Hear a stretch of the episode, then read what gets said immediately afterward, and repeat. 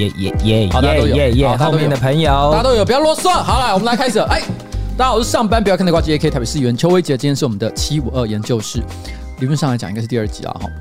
希望希望，呃，不是的话就完蛋了。反正他如果不是第二集，我们就想办法让他变第二集。哎，因为第一集录完之后，我想想看，已经经过了大概三周吧，还没有剪出来，到底是在干什么？我想我的组员已经快要发疯了。我来先介绍一下今天的组员，在我对面的是，我是汉云小绿，我是燕婷 Eddie，军红，OK，军红就是那一个军红，金熊，金熊先生了哦。哎，我们今天要聊什么啊？我想起来了，开议了。对，我开议了，你知道吗？在一个礼拜前，哇，这个礼拜真的压力非常大。我们礼拜三抽签，然后礼拜五马上跟着就是市长咨询。市长咨询呢，不过过一个周末，马上又是警政卫生部门的咨询。礼拜二跟着有财建委员会，哇，一连串啊！礼拜三大会，礼拜三还有大会，嗯，对面还有开大会，就像是一个学生刚刚过完寒假。然后开学，本来以为第一周只要打扫一下座位就好，没想到直接面对第一次段考，嗯，复习考，拟考，对，模拟考。啦，模拟考高三的噩梦。以模拟考的角度来讲，我们考的第一科柯文哲市长咨询，嗯，对，那市长咨询通常呢是他会先做一个简短的施政报告，大概一个小时左右的时间，然后接下来每个议员呢会分配六分钟，然后让他去咨询市长，每一个人都有这个机会，就是六分钟这个机会，但是差别是什么？差别在于说你是一个人去咨询市长，还是跟别人组成一个小队去咨询市长？反正呢，就是梁文杰，然后许淑华、简淑培这一个咨询组呢，他们总共有五个人。那他们其实一直都是打所谓的小队战术。假设因为一个人六分钟嘛，大家就把自己的六分钟讲完。但这一组不是哦，他们是轮番上阵，而且会针对一个同样的议题，大家一直不停的去往死里打。所以他们的这个组队战术就非常的厉害。那以前呢，我是跟苗博雅组队嘛。那我想说，四年的任期很长，大家偶尔换换不同的位置。以前打后卫。现在打前锋看看，你换队形，换个战术了。对对对，上一次自己一个人嘛。对，上次想说一个人单干，你是 Kobe Bryant，对，直接三分进去。但是我觉得现在只剩最后两年了，总是再换一个不同的做法。所以这个会期呢，我跟那个黄玉芬还有林颖梦同一组，哇，跟女同学，对，那女同学啦，做作业一定要找女同学。心情很好哦，心情很好。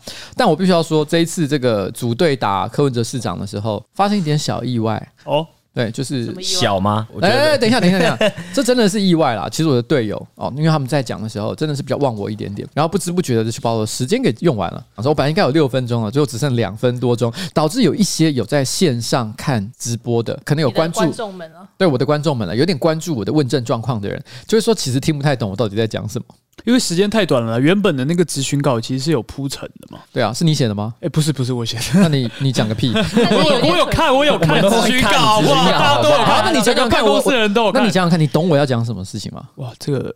还是交给你自己来讲，你根本就不懂。但我觉得有点可惜啊，因为围绕重建就是你本来要讲的这一题，其实一直以来是我们办公室关注的题目。那本来是有个很好的机会，是可以直接问柯市长说他对于这题的看法。很可惜，就是两分多钟有点难以发挥。对，其实我发现一件事情，柯文哲市长他很小声的说一句，我第一次听到。对，就最可惜的地方就是说，你问了一个好像柯文哲自己也不太清楚的问题。对，他没有准备，像这种尤其是市长没有准备的问题，我问到他。问倒了他，而且他如果立刻做出一个表态，说：“哇，这个东西我不了解，我们应该要改善，我们应该马上处理。”我只要能够让他说出这句话，后面呢，跟局处沟通的时候就变得相形非常容易，因为我可以跟他讲，柯文哲市长都同意啊，那你为什么不认同？而且跟质询现场很不一样的是，我们虽然也有机会跟市长直接在座谈会上讨论一些市政相关的题目，可是质询台是三楼都会有记者直接做即时报道。那如果说市长也有办法回应，或者说他回答不出来，都会变成一个很好的新闻点，可以让议员比较有曝光。嗯，不过这件事情比较有趣的地方是，当天哎，我这可以讲吗？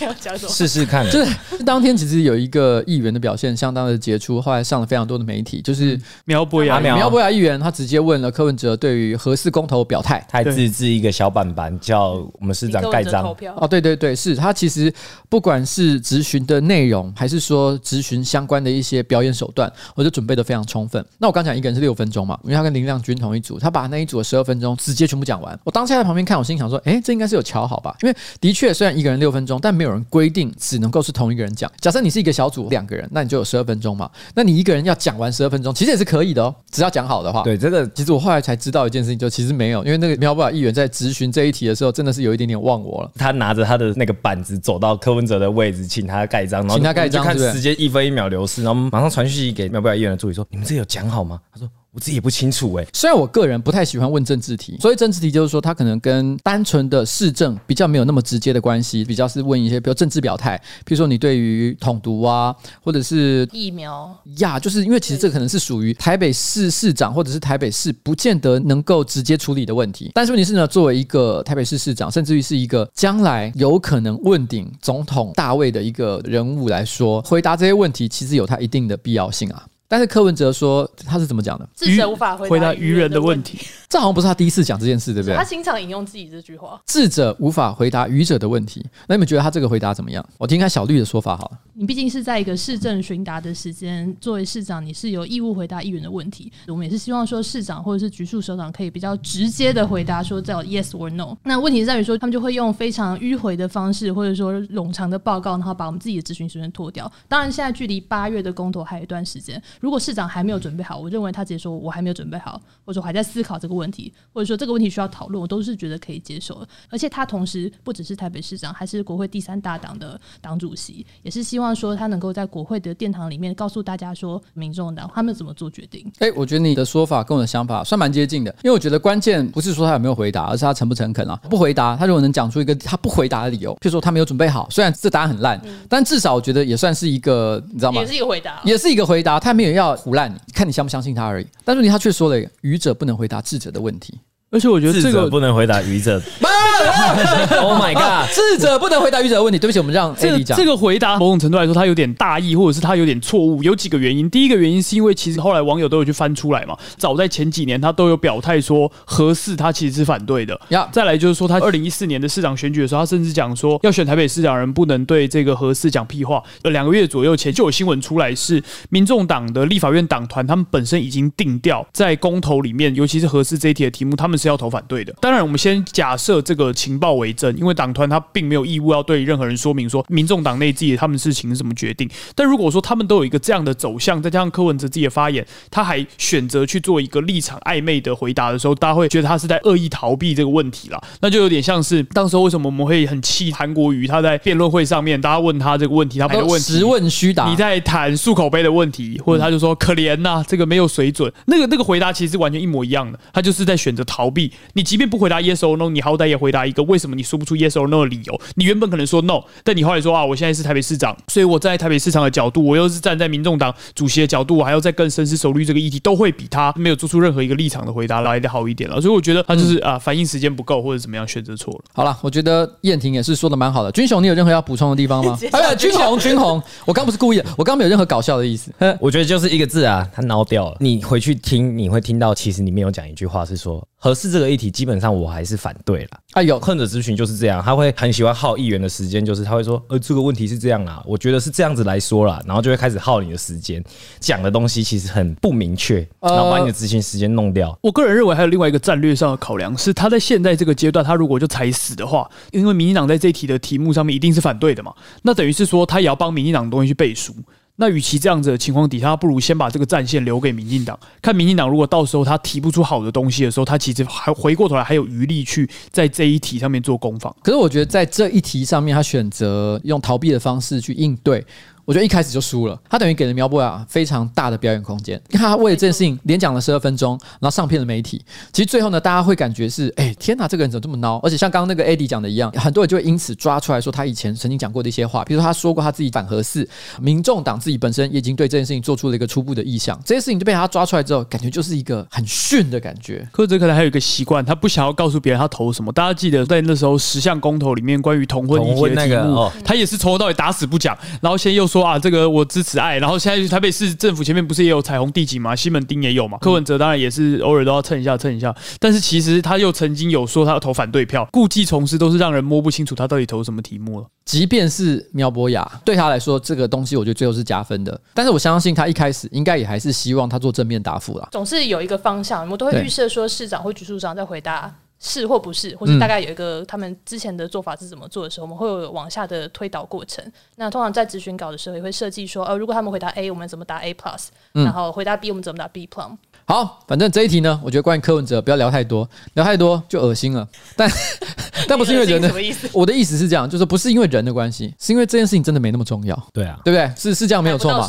对，还不到时候。虽然其实的确七八月的时候的公投，我觉得是很重要的一件事情。我到时候也会呼吁大家上街去投票，我甚至也会跟大家沟通。我个人觉得应该要这么投。但是我觉得这一题呢，已经差不多就到此为止。那我们要回归重点吗？你只有两分二十几秒讲你讲的东西，那我们现在要还我们议员一点时间，在你自己的舞台。不要啦，不要啦，这很无聊，因为那题很硬很难。没关系，我们就下礼拜公务部门见真章。对吧？公务部门的咨询，其实我一定还会再讲一次这个题目。我我简单讲一下好了，我简单讲一下好了。呃，为了要推动围岛重建，你知道围岛重建是一个什么东西吗？就是假设有一个老公寓，它已经三四十年以上，可能有一些安全上的疑虑，那我们希望它可以推动去重建的话，那以前呢，可能必须要百分之一百住户的同意。哇，这个程序多难呐！一个公寓假设有二十个住户好了，每个人都有不同的想法，要让这二十个人全部都同意一个规划的方向，然后呢，大家一起签下同意书，这件事情实在太难了。那为了让这件事情比较容易可以达成，所以呃，这个其实台北市呢，其实有提供两个做法，一个是程序上的简化，然后另外一个我们给予比较高的容积奖励。啊，如果说今天是这种危老重建的话，那我们有发现一件事情，目前已经取得建造的这种危老重建案，绝大多数都不是所有权非常复杂的情况。什么叫所有权复杂情况？像我刚刚讲的，一栋公寓里面有二十个住户，大家意见很难统合，所以我们才给他奖励嘛，对不对？希望透过奖励让大家都可以把这个意向书赶快把它签下来。举例来讲，现在目前已经挂建造，大概有八十六个围绕重建的案件里面，只有五个是属于这种所有权比较复杂的情况。绝大多数所有权人都只有一个人，最多三个人。所以人家其实住透天了。对，他基本上就是一个人，我就拥有一整栋公寓。那呢，我其实要重建的话，我根本不需要走这一个获得奖励的程序，我就自己重建就好了。但是他们呢，却选择走围绕重建，取得比较高的容积奖励。我觉得这件事情显然有些不太公平的地方，而且不只是不公平，也代表本来我们透过奖励来加速围绕重建的这个过程，这个办法其实本身是失败的，效果没有达成。对，效果没有达成啊！这个东西很无聊诶，我真的要在这个时候讲这个吗？我越讲越觉得尴尬。点到这里为止。对，哎，我觉得，因为你知道，我都期待今天这个政治的 podcast，它是有一点深度，但是也不要真的很无聊。如果我变成政见发表会，我觉得好痛苦哦，大家听。听得下去吗？点到为止就好，好不好？我们讲下礼拜下礼拜的资讯时间，我们再来慢慢讲了。反正简单来讲，我对围老重建的问题呢，其实一直都蛮关心的啦。好，好，来，本周有一个很热门的话题，就是每一年吧都会来一次，就是大家突然问说，可能就有人写了一个测验，叫做“你知道以下哪些是中国用语吗？”至于警察出现了，对，至于警察，大家会检验，就是说，哎，你到底是不是不小心误用了中国的流行语？如果你自认自己很台的话，你是不是用错字了？嗯，然后那个时候他其实列了一个考题嘛，大概总共有二十个这个中国用语，我有去做那个测验，我拿九十分了，我总共抓到十八个，但有两个漏掉，不愧是建中台大的，不愧是支语大警总。那我先问一下，你们有做吗？我们刚刚有稍微看一下，他说：“哎、欸，恭喜五个找到三个哦。”然后我就想说：“干不行，我一定要想办法把五个找出来。”那我就再回去，然后把我觉得不是的挪掉，改成我觉得是的，然后就点零点五个。然后他就说：“恭喜你找到两个哦，变少了。”然后我就说：“干不错了，我就把它关掉了。”哎，真的很难，对不对？真的蛮难的，真的蛮难的。我做七十五趴，你有？你才七十五趴？对，我被词语同化。其实就是这个有一个媒体 reader，他去做了一个数据的新闻，然后他去找出了一头拉苦的中国流行语。那这些中国流行语包含我们比较常听到的，譬如说闺蜜啊、颜值啊、小仙女啊等等。他们把这些关键用词呢，去等于是用爬虫的方式去比对在 Dcard 上面的几个特殊的版位，包含像是的偶像样板啊，然后一些讨论这个时事话题的，然后去看看有没有符合这些关键词，比较说从近几年来在使用这些词语上有没有一些变化，那就有出现一些结果，譬如说学霸，或者是譬如说我太难了，我也是醉了。我觉得你讲你讲的好长，可是讲的有点困难呢。你没有听懂他的意思吗？其实他讲的就是说，有个网站，他收集很多中国用语，要你去猜猜看，说这个到底是中国用语还不是中国用语。没错啊，就是这样了。对，你其实讲了一个很大的重点，是他其实有做一些数据分析。没错，他就是用爬虫方式去分析，就是这些用语在 Dcard 上面的流行情况、使用频率，跟他这个用语过去这几年可能使用频率的消长，对吧？是这样子没有错，所以他其实在研究一个语言变迁的一个状况。Eddie 只有拿七十五分，还可以吧，一般啦。及格及格。至少他有做完啊，我直接放弃耶。因为有一些其实确实有点模糊，会觉得说，哎，我找一个，譬如说这个奇葩，奇葩其实在台湾的国文课本上面其实是有的，你在字典上也翻得到。然后以前的电视节目也有叫音乐奇葩，对黄子佼的节目，他们曾经有做过一个节目叫音乐奇葩，大概是二十年前左右，所以可见奇葩呢，它这个字并不是那么的中国。其实我觉得在这个列表里面，我觉得它有一个很有趣的地方，这个列表总共有二十个不同的中国流行用语。嗯，很多都是来自于，譬如说，也许中国的某个古典文学、章回小说，我们可能很早就已经看过了，但是在台湾并不流行。对，但我觉得这件事情其实不是很严重。举个例子来讲，我唯一错的是两个字，一个是小仙女，另外一个是 C 位，C 位，这两个字我是错的。为什么这两个字我是错的呢？因为小仙女应该是这几年在可能某个中国流行文化，所以使得它变成是一个用来拿来形容人的一个很常见的字词。我我觉得是小仙女这个词形容的对象有改变。对，可能在你的认知上，跟这个题目想表达的认知是不一样的。因为在小时候，我们也会讲“仙女”两个字啊，“仙女”这个词绝对是通用的啦。对，绝对是一个很普通的字。但是就说，其实它背后所代表的一个文化脉络可能有改变，而这改变可能是受到中国现在的流行文化影响。这概念基本上就跟“小姐姐”一样啊，“姐姐”这个词绝对也是我们本来就会在台湾就会使用。但我们一听到“小姐姐”，小姐姐就知道说耳朵就竖起来，对，耳朵竖起来，而且浑身不舒服。不要说小姐姐，我看到小哥哥也会也会觉得很痛。小哥哥到底是小还是？大哥哥小，小弟弟、大哥哥才对吧？这这就是我必须要说，其实台湾有一个网红，他的昵称就叫小哥哥圈圈。但我我我我想讲的是，他其实没有任何不好的地方，他做的内容我也不想去批评。可是只因为他的名字叫小哥哥圈圈，我整个直接就没有办法看他的任何内容，我完全不行哎、欸。但我我说真的，我自己心里知道他他应该是好，他也没有恶意，但是我整个就不舒服了。你们会有这个现象吗？我连逛虾皮都会看到一些卖家可能就写说什么什么卫衣，或者是写一些 就是看起来。不太是台湾习惯用语的商品品相，我都会觉得好，我先略过。我记得卫衣其实应该是 hoodie 卫生衣吧？好像是卫生衣，卫生衣，卫生衣的缩写。淘宝的网站上面说，卫衣有两种解释。他说，一卫衣来自于 sweater 的说法，对不起，sweater，对不起，修正一下我的发音。等一下，哪一个是对的？我分不出来。sweater，sweater，sweater 才是对的，sweater 吧？No，No，No，我都是念 sweater，sweater 吧？A D sweater sweater sorry sweater，那我刚刚第一个是念哪一个？我有点忘记。念 sweater，天哪，完蛋！我先跟各位介绍一下这个，这个不要录吧？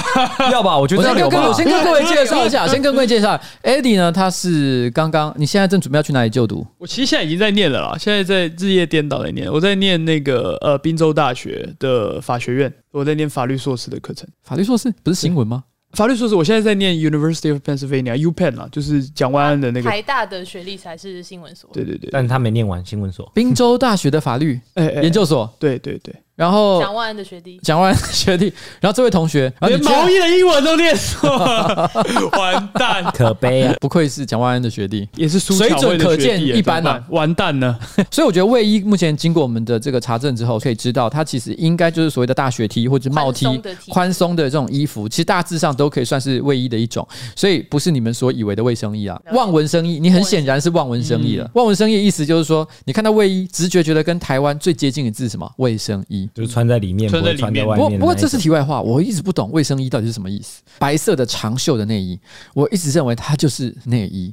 可是有一天我把我的衬衫脱下来的时候，大家说：“老板，你为什么要穿卫生衣？”而且说的一副好像这是很老的人才会穿的衣服一样。可我心想啊，这不就是白色的内衣吗？应该说是内衣这个词指的东西很多，所以又有内衣以外的词，专门特别形容长袖的吗？我，我到现在还是不懂。我还我还很知道一件事情，就是说台湾没有这个习惯，但是在。中国他们很喜欢讲所谓的秋裤，你们听过秋裤吗？秋裤什么？你的裤子？秋天的裤子。秋天的裤子。它意思就是指，就是如果我没搞错的话，它指的是穿在裤子里面的裤子。啊，你说太冷的时候吗？对，保暖裤的概念。保暖裤的概念是叫秋裤。但但是但是在台湾，台湾没有那么冷的时候。所以台湾没有秋裤这个名词，应该有人说没有对应的字，发热裤之类的。屁啦，台湾哪有在穿？我从来没听过发热裤这说法，你们听过吗？有啦，有有。谁会穿？不是因为你没有骑摩托车，所以你不知道。你上面不管怎么穿，你可以穿外套嘛。那你裤子你总不可能说穿一件牛仔裤，外面再穿一件牛仔裤。我的问题是，如果你骑摩托车会冷的话，你为什么不开车呢？好问题啊！何不食肉糜呀？我不懂你们的意思。好了，不管，反正简单的来说哈，卫衣不是卫生衣啊。我觉得卫生衣是个很奇怪的名词。我觉得内衣就内衣，不要再说我是老人。好，以上结论，不要再说废话了。所以我那时候我记得是小天使，我觉得有问题。然后另外一个是小小仙女，小仙女。哎，小天使是什么？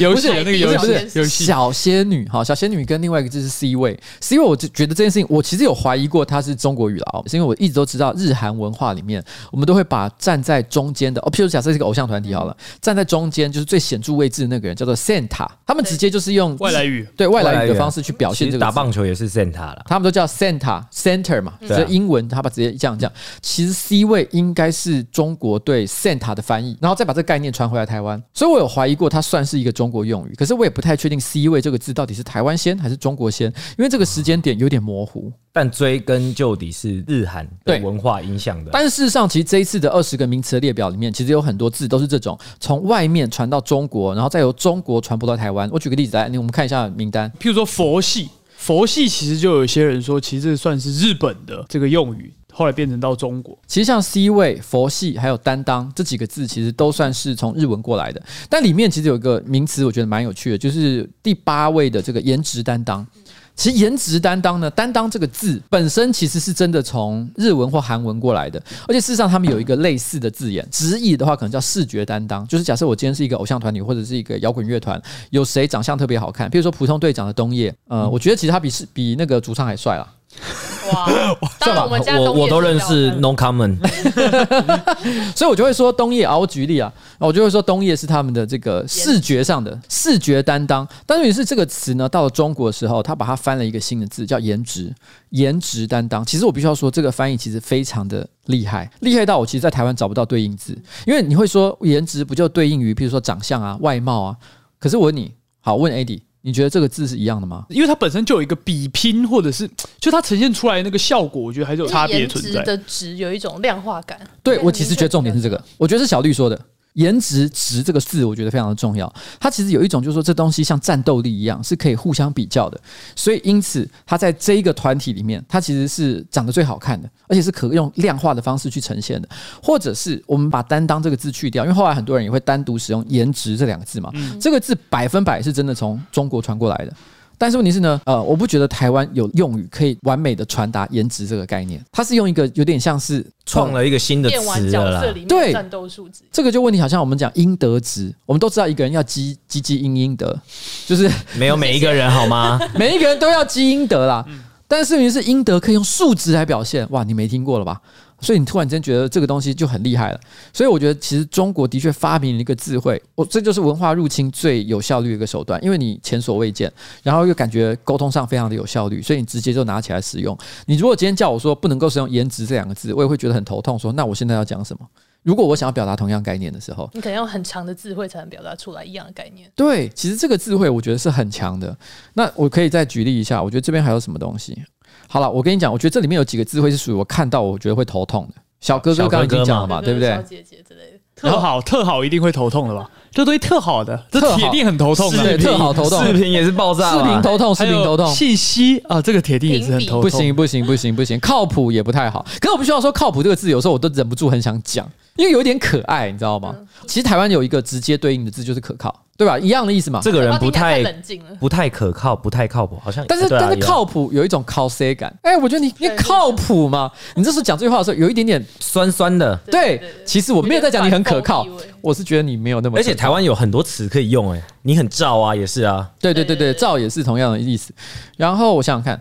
我太难了，其实也不行。我觉得也是有一点。阵子常常用相机的爱情，不过不在这个名单上。对，可是我比较说，我太难了。虽然他觉得他的中国感真的很强，强到会让人稍微略微不悦，可是我又不会真的对他觉得很生气，因为它其实是一种搞笑文化。对，它其实是有点类似一个音效。它不太像是对话会出现的，对，它迷因感，对，有点迷因感。它就是它的那个特殊的脉络或语境出现的时候，你觉得很好笑，所以就笑出来了。对啊，所以这就让我想到有一个是里面好像没有的，还有一个是真香。对对对哦，同样都是透过短对对对对对短的影片里面变成一个这这也是现在蛮容易被套用在现实生活中的。可是我相信，今天就算是很严格的，就是这种治愈警察，他面对“真香”这两个字，他其实也可能很难做出很严厉的批判，因为那个笑点真的太强了，而且难以被取代。真的，那个图很好用啊，而且它其实可以用在你的日常生活中的。没错，可是这就是文化侵略啊！你觉得有一个东西很酷，我觉得这件事情哈就牵扯到一个很有趣的地方，就是为什么有些人会担心文化侵略，就在于说他很担心有些年轻人因为不知不觉的浸淫在某个其他的文化底下，开始觉得别人比较酷，然后去模仿别人。如果他正好在政治或者是军事或者是其他的地方上是你的敌人的话。这样的一个发展，大家就觉得哇，是不是不太好？你们会觉得这个问题吗？觉得不太好的原因是来自于说，因为第一个当然是中国现在是对台湾，不管是在各种刚刚已经提到的军事上面、文化上面、经济上面，都已经有敌意，甚至已经在对台湾做出施压的国家。所以进一步谈到的是说，这些文化或者是流行内容，它在输出的时候，我们也会去怀疑或者是去担心，说它背后有没有敌意，或者是背后有没有目的。好，那我们就很明显的知道说啊，原来。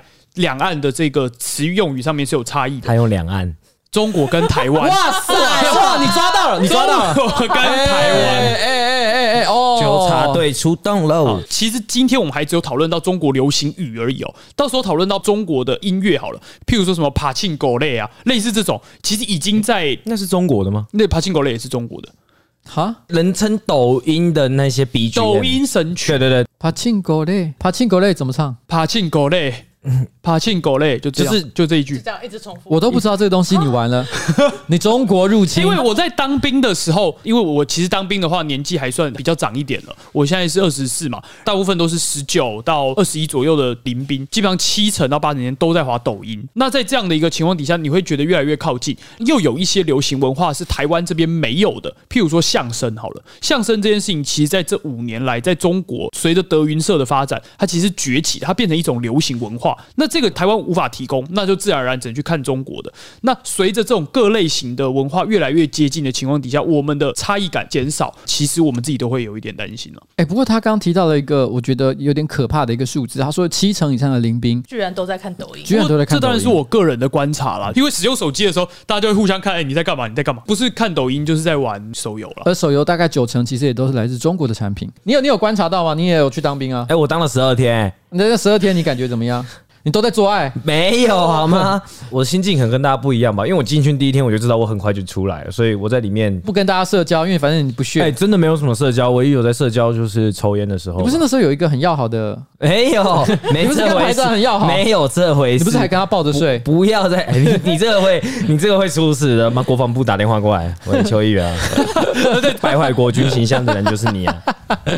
好啦，OK，好，所以你没有观察到这件事。AD 跟小绿他们都有讲到一个最关键的的点，就是说。我们在刷 FB，或者是不管是你真的有在看抖音好了，我们都会很明显的知道说，哦，这是中国的，或者是他们在拍一些我们俗称的中国干片，你就会很明显知道这是中国的。但是我觉得现在最严重的事情是，很多国小、国中生，他们就不知不觉的一直去吸收这些东西，然后就变成他们日常生活上使用的方式。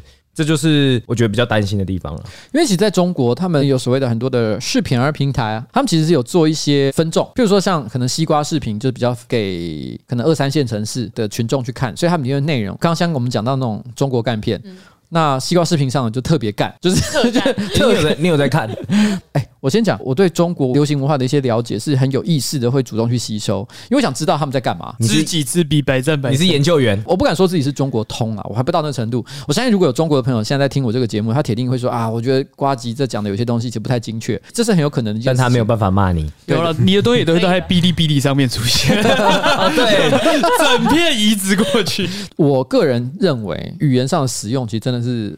很小的事情，因为像在刚这个列表里面有很多，我觉得其实使用上其实没有什么太大的问题的。譬如说，像有提到“立马”嘛，“立马”是最多人讨论的，很多人就会说：“诶，立马，我小时候就知道啦，我有在用这个字啊，我从来都不觉得它是中国用语啊。”而且他们说的并不是可能五年前、十年前的以前，而是可能二十年甚至三十年以前的台湾。对，小时候就可能已经有在使用。其实以我来讲，我也觉得我小时候看过，我很确定在我小时候读的书里面其实就有用这个字。我觉得时不时的有人去讨论一下这个问题。提醒大家，我觉得蛮好的，但是我也不想对大家保持太严苛的态度，因为有一些字哦，你实在是找不到其他替用的方式。举个例子来讲好了，我觉得大家几乎啦，一定会用的，就是网红。那如果是我直播的老观众就知道，其实，在三年前我可能刚开始直播的时候，我就讲过好几次，其实我非常不喜欢用这个字，我认为这个字有很多不好的地方。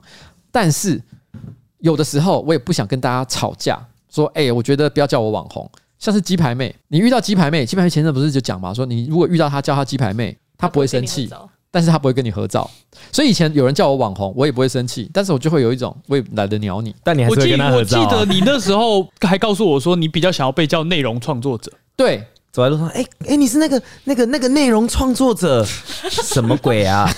对，已经是网红艺员了，没有办法拒绝。对，是内容创作者艺员。但我现在其实，我很多时候，我甚至有时候为了让别人容易理解我在做的事情，我都会说啊，对啊，我现在呃网红，我是那个网红，你妥协了，你妥协，我妥协了，因为我真的觉得我没有其他的更好的沟通方式。那大家也都习惯这样的讲法，所以我也只能接受。所以这不是我觉得这个字很好，但是这个是一个已经无法无法转换的字。我觉得还有很多例子啊，像有一个字，我觉得台湾并不流行，可是台湾也没有对应字。博客，我们现在在录的 Podcast，在台湾其实是没有任何习惯用的翻译名称，不管是台语也好，国语也好，都没有。我们都是讲 Podcast。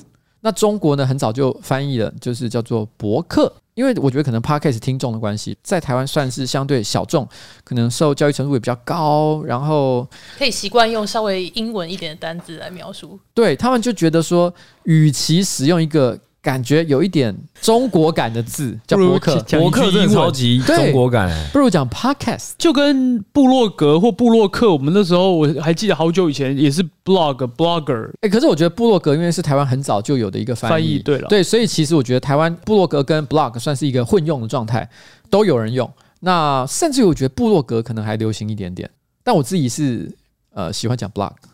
对，这个就是反映出这个中产阶级的这个 优越感直接跑出来了。好好，这一题我觉得差不多就这样。我觉得之语大概就是所谓的啊，对不起，所谓的中国用语大概就是这样的问题。我们还有什么？这两天其实，在那个呃，也也有也有一个蛮有趣的一个新闻啦，是报道者做的一个新闻。那他其实还追踪说，因为现在高中的同学他到大学其实有不同的入学管道，在所谓的考试成绩上面，他可能没有办法考到非常高的分数。但是为了希望能够弥补这个城乡的差距，以及他在过去可能三年里面他在学校里面的在校成绩都非常好，所以就还有另外一个制度叫做繁星入学。好，这篇报道就做了一件事情是说。五年前的时候，有一个同学，他是学测四十八级分上台大，然后那时候，欸、等一下，我对现在学制不是很有概念。没问题，四十八是很烂的意思吗？满级分是七十五，那时候七十五，满级分是对，那时候现在又不一样，现在是五选四，所以是六十。好，不管，反正在五年前的时候，他我有有没有什么比较具体的一个描述？就四十八相当于什么？这样子的一个分数，大概中字辈的大学可能也不一定有机会上得了。对吧？蛮困难。中字辈是指向中正、中山、中正、中心、中山，就是国立。我们说中字辈不错的大学，就是也上不了，相对有困难，所以可能要去一些可能就私立的大学。对，另外另另外的中字辈啊，其他的一些大学。然后这个那个中原，哎，你说的哦。然后他就用繁星计划上嘛，因为他是他们学校的固定，可能就是校排一二三名。但是他们的高中可能就是比较地方型的高中，就不会像是我们知道的第一志愿的那种建中啊、南一中啊这种第一志愿的高中。好，大家就他就上台大。然后那时候非常多的这个 PTT 乡民就说啊，你四十八几分以上台大绝对被当。绝对毕不了业，但这一个报道者他就做出了一个追踪报道，问他五年后在做什么？哎，结果没想到，哎，他不但毕业顺利毕业，而且他其实现在，呃，他去访问他的老师等等，他在学校里面做，不管是报告啊，跟同学讨论啊，其实也都很好，然后展现出他的热情，所以老师也对他特别有印象。然后他现在回去他的这个苗栗的家乡去做农耕，因为他就是念森林系的。大概是这样的一个报道。哇，其实是一个蛮正面的故事哎，返乡服务的经典案例了。而且他不但是有学以致用，而且他返乡服务，而且其他证明了一件事情，就是说，其实那个时候教育改革透过繁星的计划，然后能够让一些可能偏乡地区，然后学业成绩也许不是那么突出的孩子，也有机会受到很好的教育。对，不过其实回过头还是要讲另外一个事情，就是说，到底为什么我们一直要用在高中里面学的那个国音宿舍字去评断一个人能不能够在大学里面念得好？他的那个科目，譬如说我是法律系好了，然后我法律系到了大学里面。国文可能用得到，因为因为你确实是要写这个法律文书，嗯然后你要了解到法律条文在讲什么内容。但自然根本就一点都不重要，完全不重要的那种哎、所以今年的同学来说，那个改制对他们来说就是有利的。但是譬如说数学为什么还是要纳入呢？那这个是不是我们有更多弹性的空间，不要再是用分数来来做量化？我觉得这是长期以来的论调了啦。但是也可以看得出来，是说这个科系特别有兴趣。但是就是考不好，比较刁钻的那些题目考不好的同学来说，其实也并不代表他们就真的没有办法在大学里面有好的生存空间。譬如说，这个报道里面就有提到说，他刚大一进去的时候，他四十八几分，其他做做的同学可能都七十三几分、七十几分，他们上西班牙语课根本就没有差别啊。原因是因为大家都是第一次接触。啊、因为报道者其实本身有自己的 podcast 啊，我不知道他会不会讲到相关的一些内容，但是我觉得如果大家可以自己去看他们相关的一些文章和报道，我觉得报道者是一个非常不错的媒体。当然，不过我觉得这一个报道，我个人会有一个小小的疑问啦，这这是否算是一种幸存者谬误？你知道我的意思吗？就是哦哦，只报这个，但是其他的，但我觉得这是一个非常暖心，而且让人觉得很很激励的一个报道，就让大家觉得说，原来我们目前的这个教育改革其实是有效果的。那我们也希望可以更加的鼓励一些偏乡地区啊，或者是学成绩相对来讲不是那么出色的方式，透过多元入学的一些管道，然后让他们获得这个更多的机会。那我觉得这都很好，这都很好。其实像台大经济系的教授骆明星，他就有做过类似的研究。因为现在目前像艾迪刚刚讲，有三个升学的主要管道，一个就是指考嘛，那就是分数填多少，然后就去分发。那另外两个就是个人申请跟繁星，在那个时候啦，现在可能有些改变。在那个报告里面，就是看到说，就是个人申请跟繁星的孩子，因为他们很清楚自己的志愿在哪里，他们在填志愿的时候就很知道说，哦，这个科系在做什么，那未来的规划是什么。所以其实这两个管道入学的孩子，在进到台大之后，他们的学业表现其实通常来说，平均来说是比较好的。那其实我觉得从这个案例里面也可以看到说，就是虽然他在一开始可能乍看之下，可能微积分啦一些基础科目没有办法那么跟得上其他可能明星高中毕业的同学，但他在整个在台大学习的过程当中，其实非常了解说，就是他自己的性向在哪里，然后未来可以做些什么，甚至有机会重新回到自己的家乡，然后去服务，我觉得都蛮好的。大家可能都重点 focus 在他四十八上台大这件事情，但他们完全忽略了繁星计划最重要的一点。繁星计划其实它就是说，你高中三年每一次段考的成绩，它是每一次段考，所以通常繁星计划排名比较前面的同学，他们其实是有一套自己的读书方式，然后而且他们是每一次的考试都很认真应付，才有办法在学校的排名一直在保持在很前面。就是我朋友可能也是繁星计划上比较好的学校，他们在后来的大学其实都还有蛮不错的表现，因为他们本身就念书的习惯就跟其他人不太一样。等一下，我我刚才认真的思考，所谓的跟呃其他人念书方式不太一样，因为像我一样，你的你的理解就是他们每一次都很认真念书，没有所以所以所以我的意思就是说，你认为在这个世界上绝大多数的不管成绩好坏，正常的念书方式就是考试来的时候，其实我对我都不会认真念书，我我就是这种人啊。好了我就是那种人，然后去去去什么冲刺班什么的，然后把自己折磨个半死啊我。是这种人。我们都不是烦心的，所以你就知道我们以前在高中就是我那时候没有烦心，我就联考，对，你就联考，你只能用而且一次定生死。一次定对啊，可生所以就是你可以懒挪一阵子，你知道吗？高一高二我疯一点没有关系，然后等要考试了我再哎，坦白讲，其实真的是这样。对啊，我我高一高二没在念书，但你如果高一高二懒挪，你烦心就是没机会啊。然后我高三的时候甚至没去上课，对，没有，这和我们那个年代才可以发生这种事情啊，现在是不行的，应该不行了，对不对？可以啊，其实有一些家长我会高三上学期的时候，我都请假，然后都到北车的 K 中，我自己去念书。为此，我们 我那时候还跟我的班导吵了一架，因为班导就说你要跟着学校的进度啊。然后我跟我妈妈说，真的不行，真的不行，我要自己念，不然会出事。因为学校的进度当然是很稳健的，但是因为我已经落后太多了，我如果还用稳健的方式复习的话，我就直接岔赛。因为你有懒挪，对不对？譬如说刚刚提到的那个繁星，那个我完全没法申请，因为我高一高二的成绩我是大概三四十趴吧，就是真的蛮后面的。哎，你是念什么高中啊？私立延平高中啊，林场所的学弟哦，啊。，Freddie 是我的学长。哦，对，那我这边也顺便介绍一下这位这位 Eddie 同学呢，同同时也是老万华人啦，所以他跟这个林场佐呢，就是算是有一些该怎么讲呢？历史背景对不对？不要乱判，不要乱判关系，套近乎啊，这样非常不礼貌。套近乎啊！哎呀哎呀哎呀，又来了！哎呀呀呀呀呀！咦至于警察，好了，我觉得今天的节目差不多到此可以告一个段落，非常谢谢大家收听我们的这个七五二研究室理论上的第二集，然后 一批问号，一批问号。好了，我们下一次第三集再见，拜拜，拜拜，拜拜，拜拜，拜拜。